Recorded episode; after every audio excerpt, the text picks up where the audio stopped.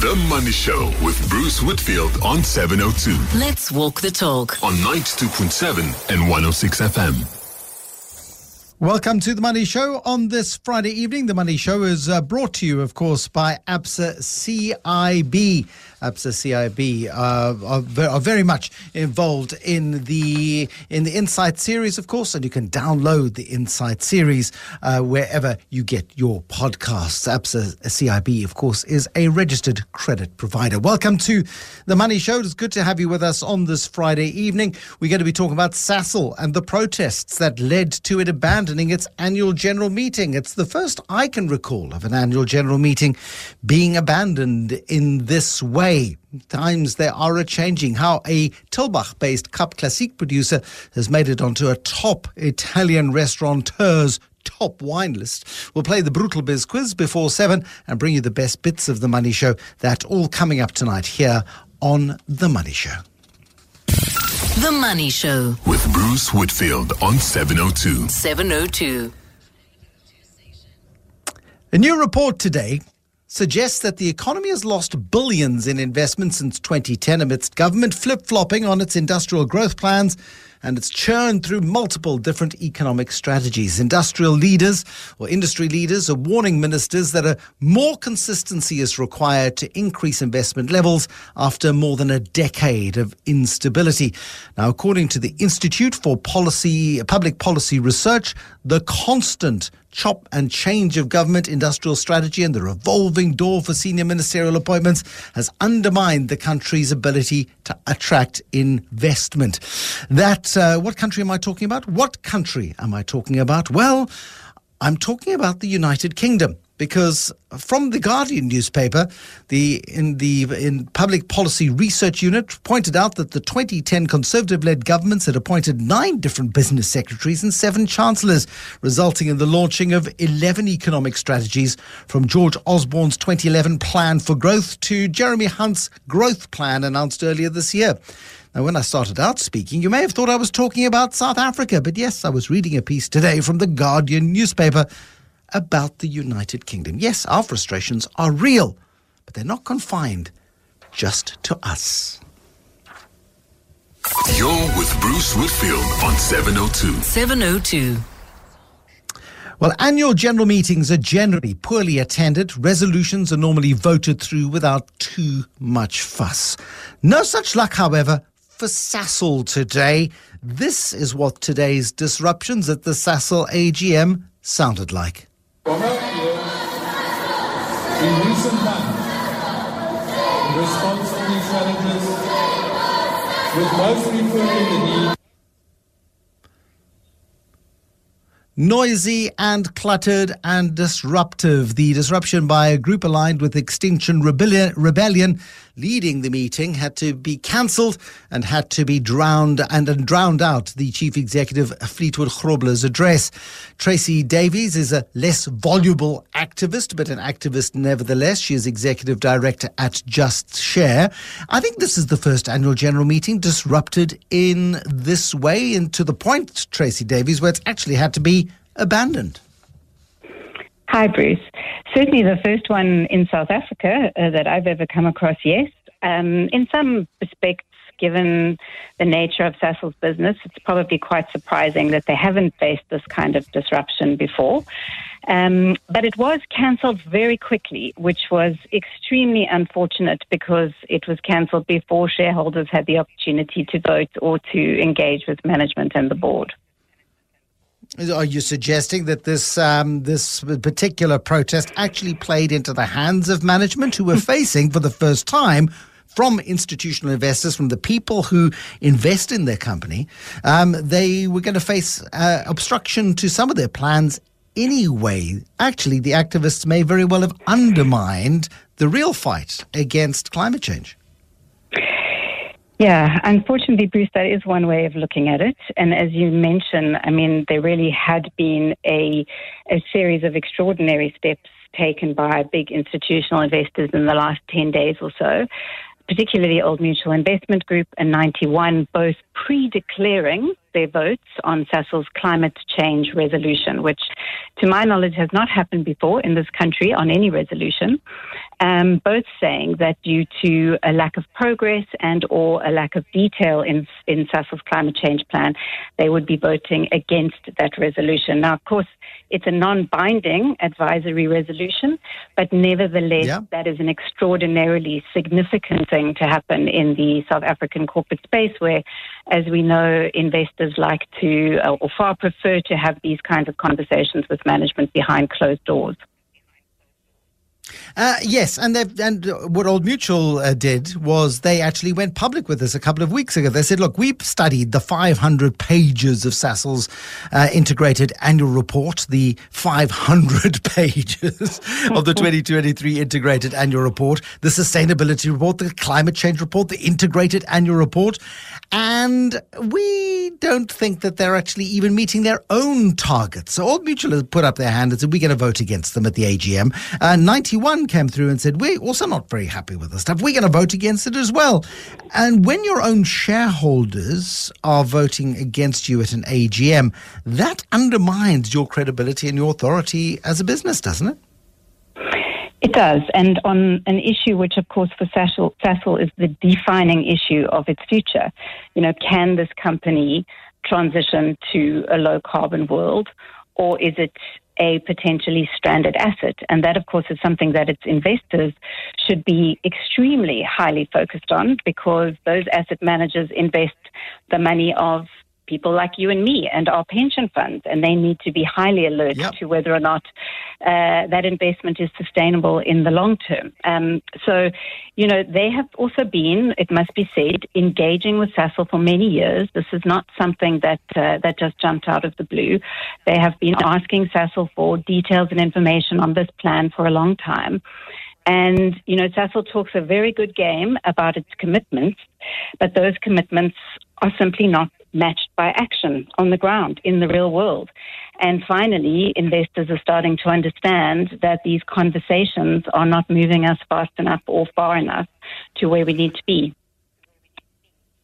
Half the problem I see in terms of this ESG world, Tracey, is that it speaks a language that the rest of us don't speak. I think you speak that language, but we don't speak that language. Um, they make big commitments. We'll reduce our car, our emissions by 30% by 2050. We'll reach net zero by 2050. Um, and I think if you ask 99% of people on the street what net zero actually meant, they wouldn't know what it meant. They kind of know it's a good thing and we must go for that net zero thing, but nobody really understands it. Loved, and I don't know if I found it very twee, I found it very cringy, I found it incredibly badly acted, but I loved what Apple did earlier this year. What they did was translate ESG into something quite real. They made a video which they posted at the launch of their most recent product suite, and they had a well known American figure pretending to be Mother Nature, and Mother Nature invades an Apple Exco meeting. Just have a listen to the way in which it played out. I'm curious as to whether you think this is a far more constructive way of dealing with the ESG issue, really bringing it down to a way that most of us can understand. Have a listen to Mother Nature taking on the Apple Ex- Ex- Exco team. Mother Nature, Mother Nature, welcome to Apple. How, how was the weather getting in?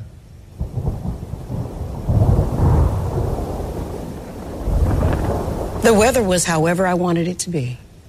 Let's cut to the chase. In 2020, you promised to bring Apple's entire carbon footprint to zero by 2030. Henry David Thoreau over here said we have a profound opportunity to build a more sustainable future for the planet we share. I think our 10 o'clock said the same thing. They all do. All right. This is my third corporate responsibility gig today, so who wants to disappoint me first? it's fabulous. I mean, I'm sure you watched that video, Tracey, but it just it was it was it was cringy, but it brought the issues of climate change, the issues of ESG, the issues of environment, social and governance into a language and into a space that was accessible for the rest of us. Yes, and I think that that's absolutely essential because, you, you know, I'm sure you're familiar with the fact that even climate scientists are sort of beating themselves up um, around their failure to communicate this challenge over the past 20 or 30 or 50 years. And in the corporate space, it's the same, you know, and that the questions that Mother Nature asks Apple in that advert, you know, what about this, what about this, what about this, and they are able to say, I don't know the extent to which this is corporate spin or not, but, you know, they are able to say, yep, we've done that, we've sorted that, we've complied with that commitment, Yep. we've reached that target. And that's what's not happening with Sasol. They're not reaching those targets. I mean, I went back and looked at 20 years of Sasol's sustainability reporting for my sins, and they have been commi- uh, committing to significant reductions in greenhouse gas emissions since 2005. They've been saying the same thing since 2005, but because the shareholders are only interested in the next three months or the next six months and might look at, you know, what the company's saying about what's happened over the past year, they've been able to repeatedly pull the wool over everyone's eyes about the fact that they're making progress, they're making progress, they're making progress, but they really are not making progress. And it has severe d- implications yeah. for our economy and for the planet. And for our children, for goodness sake. I mean, that's really all we really care about ultimately. Um, here is the thing, Tracey. I mean, I, I really, I, I'm not big on you know, disruption and gluing yourself to paintings and spray painting walls and nonsense. Um, but today's disruption, I think, was kind of called for. It's drawn attention to an issue in a way that the constructive adult interaction perhaps doesn't. And perhaps Sasol may be inspired to do a little bit better next time. I hope so. And I, you know, I understand your and other people's frustration with these protests, but these people are desperate. They feel such despair at the lack of progress. And so if you want to stop these pro- protests, you've got to demonstrate that you're serious about this and that you're taking steps to do the things you've committed to do. Exactly. Say what you're going to do, then do it, and then tell us that you've done it and prove that you've done it, and you'll be left alone in peace. Thank you, Tracey Davies, Executive Director at Just Share. Bruce Whitfield is brought to you by ABSA CIB. Action led insights in retail's golden quarter this Black Friday to drive collaborative impact through the ABSA Insight series. ABSA is a registered FSP.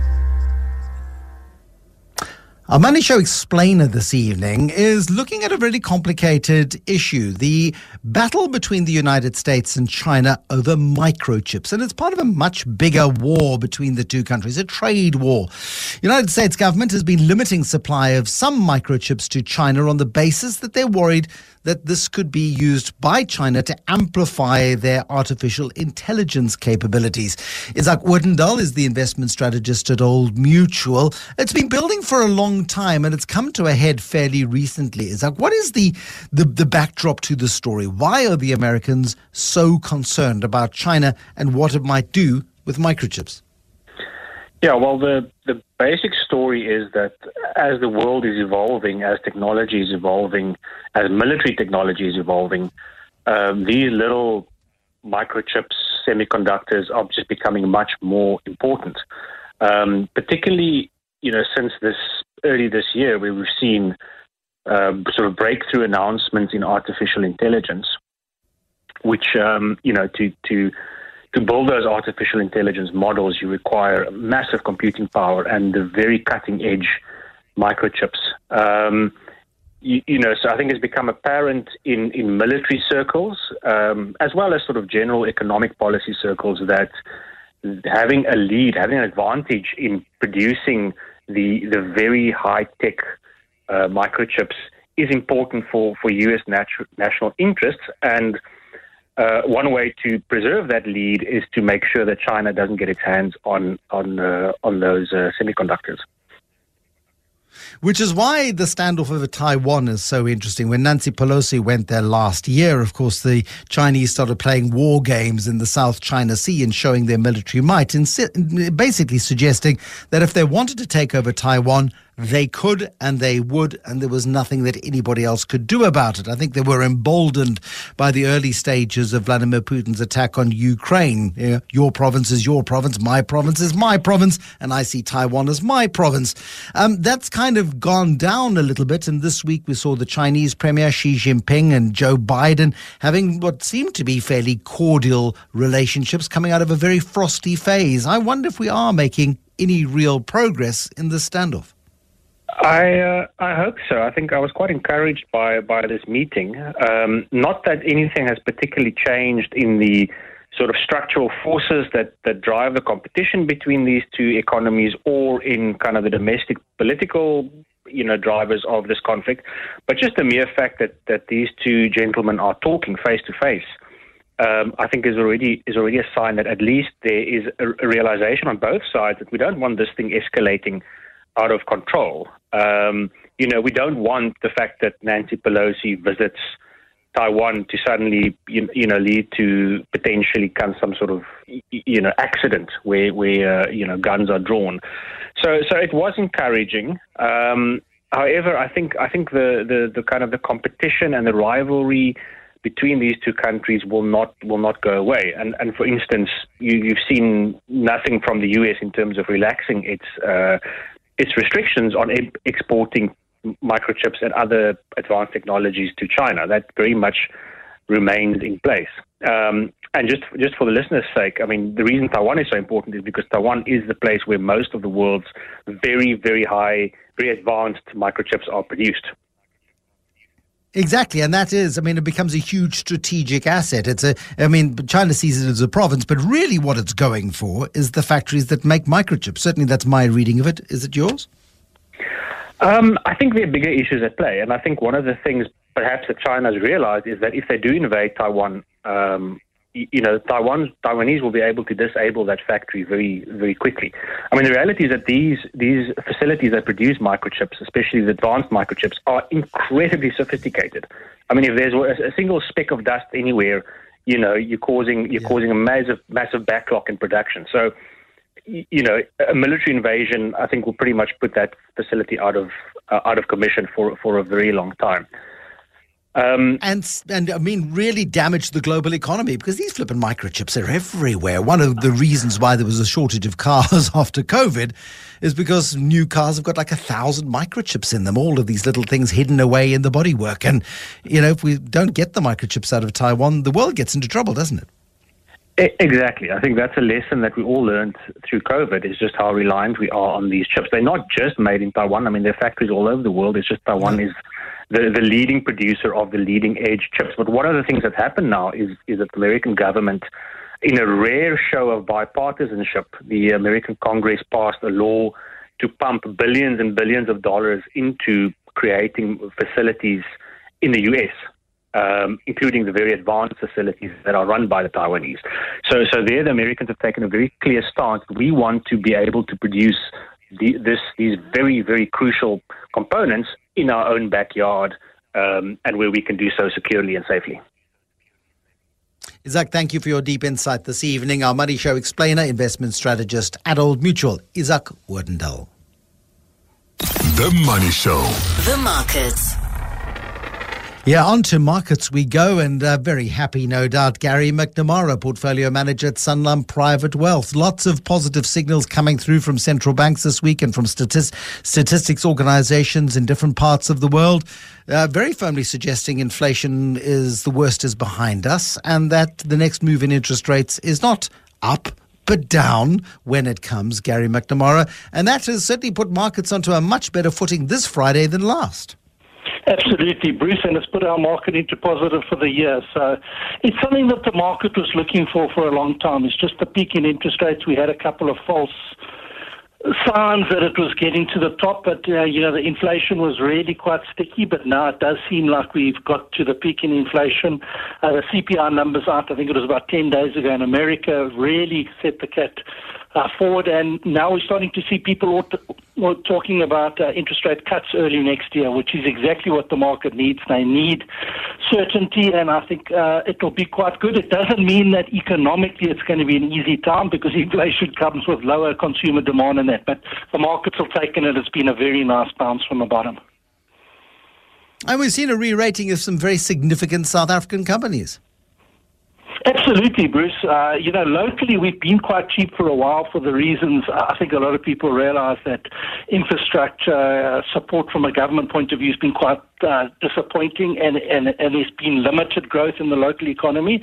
But there's been a lot of dual listeds that really make their earnings from overseas markets, and they've done extremely well uh, from that perspective. Uh, and yeah, I, I think the market's also been looking for a recovery with interest rates and commodities have been under a lot of pressure this year, uh, and they had a very nice bounce over the last week or 10 days as well with the peaking in interest rates.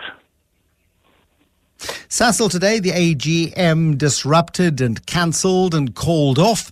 Uh, at the same time, they've announced a replacement for Fleetwood Grobler, the chief executive. They'll be replacing him on the 1st of April. His successor is going to have to deal with, uh, what, about 50 or 60 years of pollution legacy.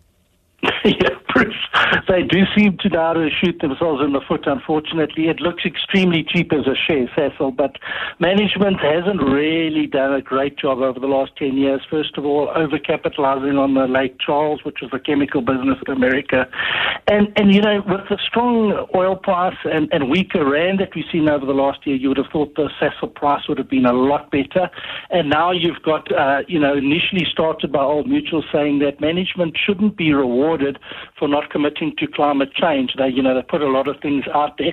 I'm all for shareholder activism and, and, and support that, but it sounded like it became a bit messy today. I don't know the details, but there's been quite a lot of issues, and it's quite difficult for Sasol to really get it right. You know, coal is their base base metal, or that, that supplies into their their um, refining capacity and that. So it looks very cheap, but management hasn't done a great job over the last 10 years. But uh, let's see how it goes from here. But shareholder activism is definitely coming to the fore.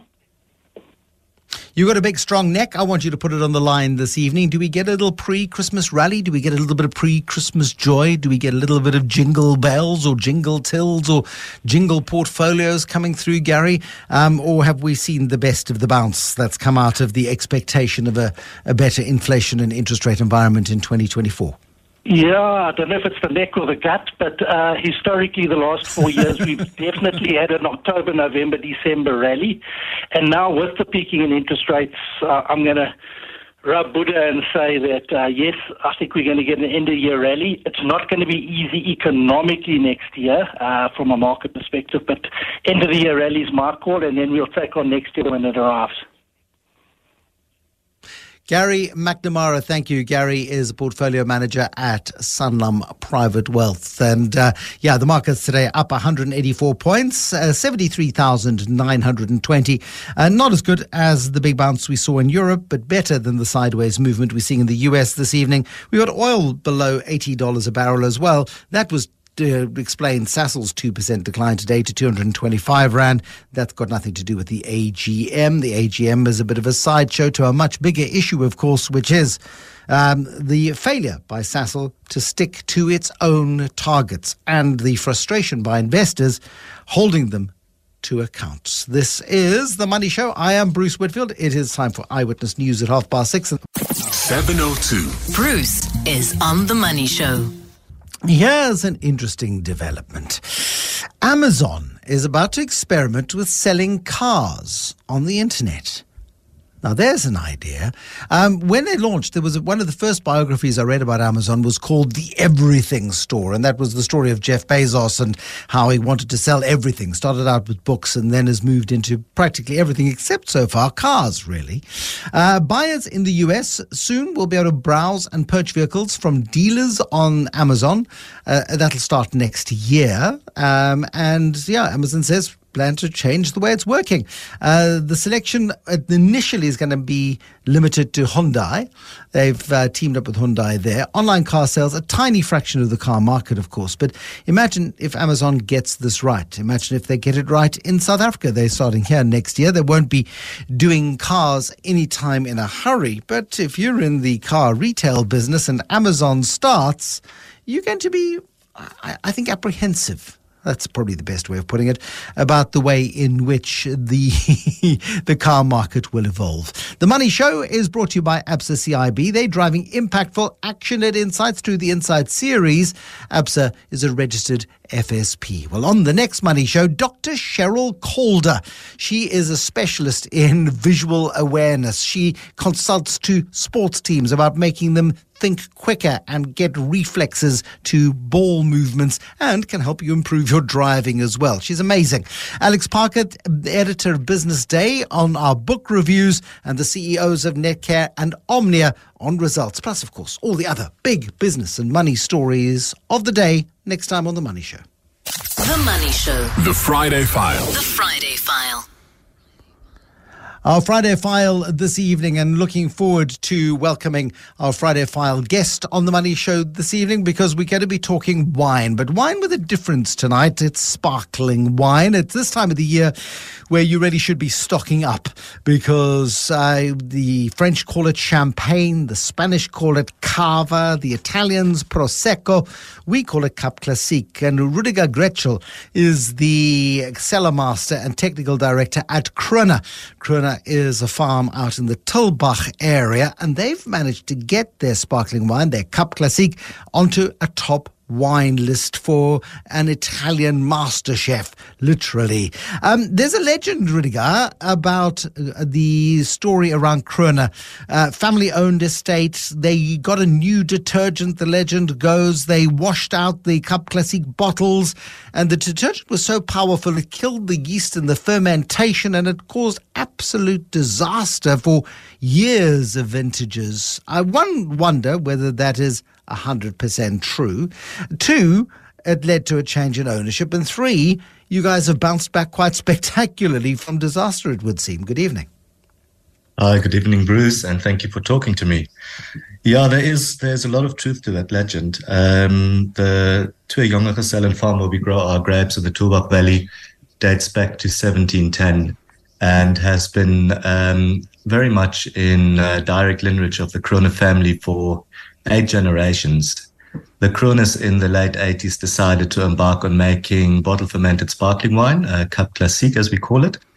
And um, in with the, two, uh, the 1990 and the 1991 vintage, the second fermentation in the bottle didn't take place. And you're absolutely right. It was a problem. It appears to be a problem um, that was with the glass, where the glass company used a poisonous gas um, luckily, we don't do that anymore. To blow out Good. the glass, uh, yeah, during the during the cleaning process, and then the yeast being obviously very sensitive, did not um, survive. Hence, the second fermentation didn't play, uh, take place. So the Krones ended up with having two vintages of wine that just didn't have any bubble in it. Um, and uh, yeah, needless to say, it was a it wasn't a very happy ending. It went from one court case to the next until it ended up in the High Court in America, if I understand correctly. And um, at wow. the end of the day, it didn't go into the favor of the Krones, which um, unfortunately did lead to um, to a very unhappy ending. Um, but on the other side, like you also right, rightfully mentioned, um, gave us an opportunity 12 years ago to um, kind of buy out a very old derelict farm with a great history and a great brand name. And uh, we have uh, kind of reimagined it in the last 10 years, 12 years, and uh, is, uh, is the farmers uh, kind of uh, replanted. The buildings are mostly renovated. It's become a really beautiful place. And South Africans fell in love with Krone again, which we are obviously very happy and um, excited about and grateful. Is the focus entirely is the is the focus entirely on MCC nowadays? Because it used to be sort of night harvest wines and semi-sweet wines and steins and beautifully presented and marketed the Twee Jonge Gezellen, two young friends. I think it was, would be translated as. Is it purely MCC nowadays? It, it, predominantly is. You're absolutely right. In the 70s and 60s, 60s, 70s, and 80s, it was predominantly still wines um, that Twee Jonge Gezellen produced. Uh, they were great brands, uh, brands like Schanderl and TJ39. Engel PP was oh, also there. Stop um, it! that that was my gateway, my gateway wines. So they were very easy to drink. They were sort of semi-sweet, not too harsh on the palate, very gentle. Yeah. But now let's get into the focus of this because you've old come. man, Mr. Krone, he, he was a legend. He yes. um, very much uh, was uh, the first to do colds. Um, cold fermentations on white wines, which um, obviously made spectacular wines in those days. And uh, yeah, it's it's it's it really is an amazing place with uh, with a lot of history behind it. Wonderful. Let's get to the present then. Uh, a, a, a, a, celebrated restaurateur, a guy who is behind multiple Michelin starred uh, restaurants, has discovered your Cap Classique, Massimo Bottura. How did Massimo Bottura discover Cap Classique from Krone in Tulbagh, of all places? How did that happen? yeah, Massimo Bottura, he is. Uh, so if you if you manage to um, be number one of the top 50 restaurant list um, in the world. You get onto the list, which they call the best of the best list. It sounds a little bit like um, Top Gun. And um, I guess Massimo is um, the Top Gun because he managed to get on this list twice already. Um, and then uh, with a with a restaurant called um, Osteria Francescana, he had three star Michelin's in that restaurant. He then collaborated with the CEO of Gucci, Marco Bizzarri, who is an old childhood friend of his, and they opened four restaurants called the Gucci Osteria, where they have got one in Florence in Italy, one in Beverly Hills, and also one in Tokyo and in Seoul. Um, we just got fortunate, I think. Um, the uh, these guys are tastemakers, um, uh, Bruce. They keep on looking for new things. They're very innovative. They are very collaborative in how they like to work and find new things and experience um, with new things. And uh, we have ventured out with Krone in the last three to four years um, to kind of uh, play around in the international uh, market a little bit and started exporting our Cap Classiques. And, uh, you know, from a Krone point of view, we do a lot of collaboration on the South African side as well with mostly artists and uh, musicians um, and fashion also. So it just one thing led to the next. Uh, Massimo tasted our wines. He was blown away by the quality and the kind of intricacies of their flavors. And uh, he uh, wanted to pair his food with with uh, two of our Cap Classiques. It's really interesting, isn't it? Because, I mean, traditionally you've got these high end restaurants that will have only the very best wines, only the very best champagnes. They're unlikely to put in a cava or a prosecco or a Cap Classique. Here's an Italian guy with an Italian themed restaurant in multiple destinations around the world and he's putting Cap Classique on a menu. You would think he would have a bias towards Prosecco. What is it about these particular Cap Classiques? You've got the Krone Amphora, the Blanc de Blanc, so the Chardonnay based uh, sparkling wine, the Rosé, um, the dry Rosé as well from Krone, which has made it onto these lists. What is it about those that sort of uh, amplifies the food that he produces? Because clearly he must see a match. Yeah, no, right. So what you see happening here is that we've been making Cap Classique in South Africa now for the last um, 50 odd years. Um, with Krone, you know, we've been producing Cap Classique now for the last 36 years. And I think we're just starting to, um, the world is starting to take notice of the quality. Um, from a Krone point of view, we like kind of pushing the envelope. We like being very innovative. So the Krone Amphora Blanc de Blanc, for example, is Blanc de Blanc is 100% um, Cap Classique made from the Chardonnay grape. Um, this yep. is our most natural wine. So the idea here is that once we press the Chardonnay grapes from a specific vineyard, we um, let the juice ferment by its own yeast that grow on the on the grapes themselves, so it doesn't get inoculated with a commercially cultivated yeast strain. So it's a natural fermentation. The wine then spends that fermentation happens in a clay amphora. Um, the idea of the clay amphora is that it can go through the second fermentation where you break down, it's a bacterial fermentation where you break down the acidity to soften the wine again. And also, you know, wine has been coming with us for humankind for the last 6,000 years. It has shaped culture. It has, it's shaped humankind. And that is the traditional vessel to, to ferment and store wine in. Um, so put all of that together. Um, we ended up making a kind of South Africa's first amphora naturally fermented Cap Classique, sure. um, which is quite an unbelievable individual taste. The wine's very light. It's got um, like a fine chalkiness uh, with it, with a nice kind of lemon um, lemon line running through it. And uh, Massimo learned, um, I don't know if you ever heard of a restaurant called El Bulli, just outside of Barcelona yep. in Spain. And um, Ferran Adrià, the chef of El Bulli, um, he essentially invented the molecular kitchen. Um, and Massimo worked uh, under Ferran for a few years. So it is all about finding um, uh, specific taste and and purity in in the in the food and the flavor of the food. And we've been making wine for six thousand years mostly because it's an enhancer of flavor um, that that is um, being yeah. enjoyed with food together. So these combinations just work extremely well.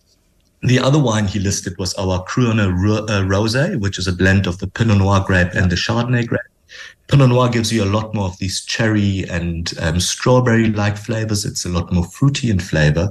So he uses this wine mostly to pair again with his more fresher flavors and um, more fruit-driven flavors because it just it just works so well. Wonderful insights. Thank you, Rudiger, very much for sharing with us this evening. Rudiger Gretschel, who is the cellar master and technical director at Krone, finding themselves on uh, some of the world's most uh, prestigious wine lists. The Gucci Osteria di Massimo Bottura collection, um, which is wonderful to see. And it all comes out of Tulbagh. Uh, from tragedy has emerged uh, some uh, sort of little green shoots, literally, of hope in that particular on that particular label. I have been giggling today at the sucking up to the president. Happy birthday, Mr. President. Uh, Cyril Ramaphosa. Today, I think the presidency missed out uh, on an opportunity to humanize the president, to sort of take off the edge a little bit. Um, I think there's they wanted a hashtag S Happy Birthday SA President or something. I wish they could have just said Happy Birthday Matamela or something, just humanize him. But anyway, it is his birthday and he'll cry if he wants to. Uh, but I saw the post office also tweeted, Happy birthday, Mr. President. And that predictably has brought the wags out saying, well, they could have posted him a, oh no, they couldn't send him a card, could they? Because they're broken. so yes, the president's not going to get a card, is he? Even from the post office itself. Uh, Brutal Biz quiz time on a Friday night. 011 8830702 021 446 0567. I'd like to know the name of the London based bank that has paid more than 40 million rand to make rand rigging allegations go away. A London based bank becomes the second to try and make the bad smell of rand rigging disappear. What is the name of that London based bank? Give us a call 011 8830702 021 4460567. Let's play the Brutal Biz quiz this Friday night. The Money Show with Bruce Whitfield on 702. 702. Time for the Brutal Biz quiz this Friday night. 011 8830702 021 446 0567. The London based bank Moyo in Boksburg. The London based bank that has paid 40 million Rand to make Rand rigging allegations disappear. Hi, Bruce. It is uh, the Standard Chartered Bank. Standard Chartered, absolutely right. It comes hot on the heels of Citibank. Citibank paid in March 2017. Standard Chartered paying this week. Uh, the allegations are 13 years old. They're just another 40 banks to go.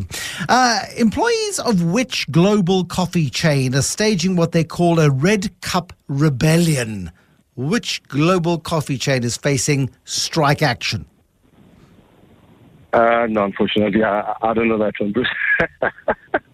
Uh, but thank you for playing. Thank you for playing uh, very much, uh, Moyo, this evening. Doctor in Alberton, which coffee chain is facing a red cup day? Hello? Hello, Bruce? Sorry, uh, can Doctor? the question? I was, I was, I was answering for the first one. Which-? Which global coffee chain is facing a red cup rebellion by its staff? Uh, I think it's Vida, Vida Cafe.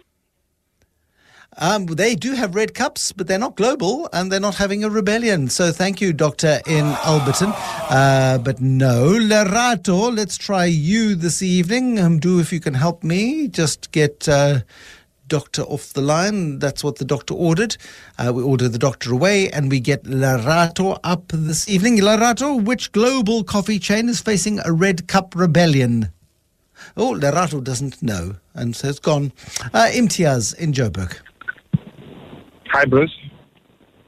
Is it Starbucks? I, exactly. How many other global coffee chains do you know? I, I would just have guessed Starbucks because that's the only one I know. Thousands of unionized Starbucks employees walked off the job. An annual promotion in which the coffee chain gives out reusable cups to customers who order holiday drinks. They call it the Red Cup Rebellion.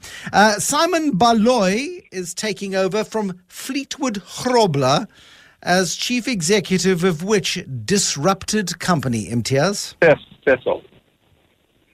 It would be Sasol. Makes you the whiz of the Brutal Biz quiz this evening. Well done to you, Imtiaz. Congratulations. And thank you for coming through and playing. And thank you to everybody else who wanted to play. But Imtiaz stole the show.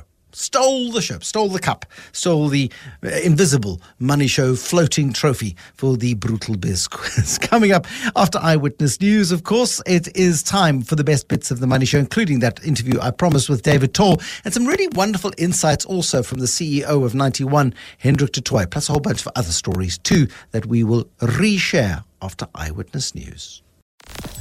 The Money Show with Bruce Whitfield was brought to you by ABSA Corporate and Investment Banking, bringing you award winning trade and working capital funding solutions to unlock the full potential of your business story. ABSA is a registered FSP.